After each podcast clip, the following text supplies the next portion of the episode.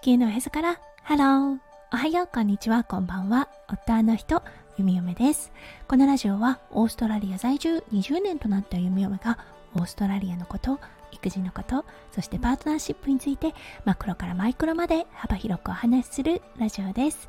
今日もこのラジオに遊びに来てくださってありがとうございます。今日は8月12日土曜日ですね。皆さんどんな週末第1日目をお過ごしでしょうか？はい、弓嫁の住んでいるオーストラリア、昨日とちょっと打って変わって、今日は曇りの日を迎えています。明日からね、雨が数日続くようです。はい、なのでね、あの、溜まっていたお洗濯、昨日のうちにできてよかったなと思っています。はい、それでは、最初のコーナー、ネイティブでどう話す今日の Aussie English。今日のワードは geek です。はい、これだったんですが、オタクという意味があります。そう、今日のね、メインテーマでもお話ししますが、はい、携帯電話会社さんとのね、やり取りの時にですね、この担当者の方がものすごくギークだったんですね。ただ、日本でいうオタクというのとまたちょっと違くて、少しね、専門的な意味があるかなと思います。すごく何々に精通した人というような形でギークが使われるかなと思います。はい、それでは今日のテーマに移りましょう。今日のテーマは、電話が鳴るです。それでは今日も元気に読み読めラジオをスタートします。はい、長かったです。本来であれば新しい電話が手元に届いた時にもう電話も使えるはずだったのですが、今回ね、選んでしまった eSIM という新しいね、システム、うん、これがね、最大の間違いでした。はい、そして昨日、夫翔ちゃんがね、ちょっと体調悪かったんですが、そのね、体調悪さを押して、はい、あの、一緒にショッピングセンター、そう、店舗の方に行ってくれました。これね、なぜ、あの、夫翔ちゃんが行かなければいけないかっていうと、夫翔ちゃんのビジネスアカウントで弓嫁この携帯を持っています。なのでね、弓嫁が行ったところで何も意味がないんですよね。そう、あの、やはり夫翔ちゃん、そう、ビジネスアカウントホルダーの人がいなきゃいけないということで、うん、夫翔ちゃんが必要だったんですね。はい、そして店舗で eSIM をアクティベート、そう、あの、有効にしてもらおうとしました。そしたらね、最初のあの担当さん、すごくもたもたしてたんです。あ、やばいな、どうかな、なんて思っていたんですが、どこからともなく人がやってきてですね、うん、そのもう一人のショップアシストさんがまさしくこのギークだったんです。弓嫁のね iPhone のセッティング。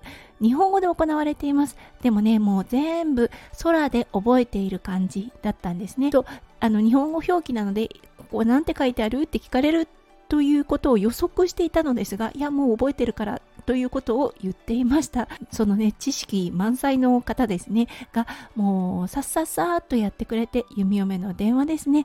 はい。なんとやっとです。つながることができました。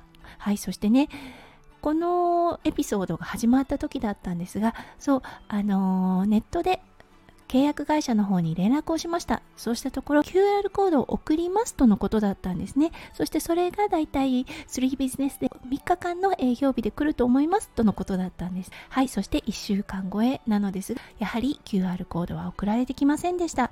ほんとこの辺がね、オーストラリアぶれないなぁと思います。ただね、今回良かったこと、店舗で、うん、そのすごく精通した、はい、あの方が担当になってくれたこと、もうそこからね、ポンポンポンって物事が運んだこと、はい、もう本当ありがたかったなと思います。そしてね、電話というものですね、やはり切っても切り離せないなと思いました。何か重要な件で電話が鳴っていたのか。っていうとそうではなかったんですね。なのでその点は安心だったのですがやはりね何かあった時そうデイケアとの連絡ですよね。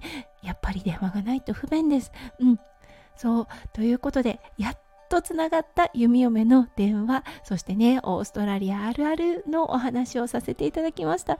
本当ねこういうエピソードをお話しすると日本では絶対起こらないだろうなと思うのですがこれはね海外あるあるなのかなとも思います。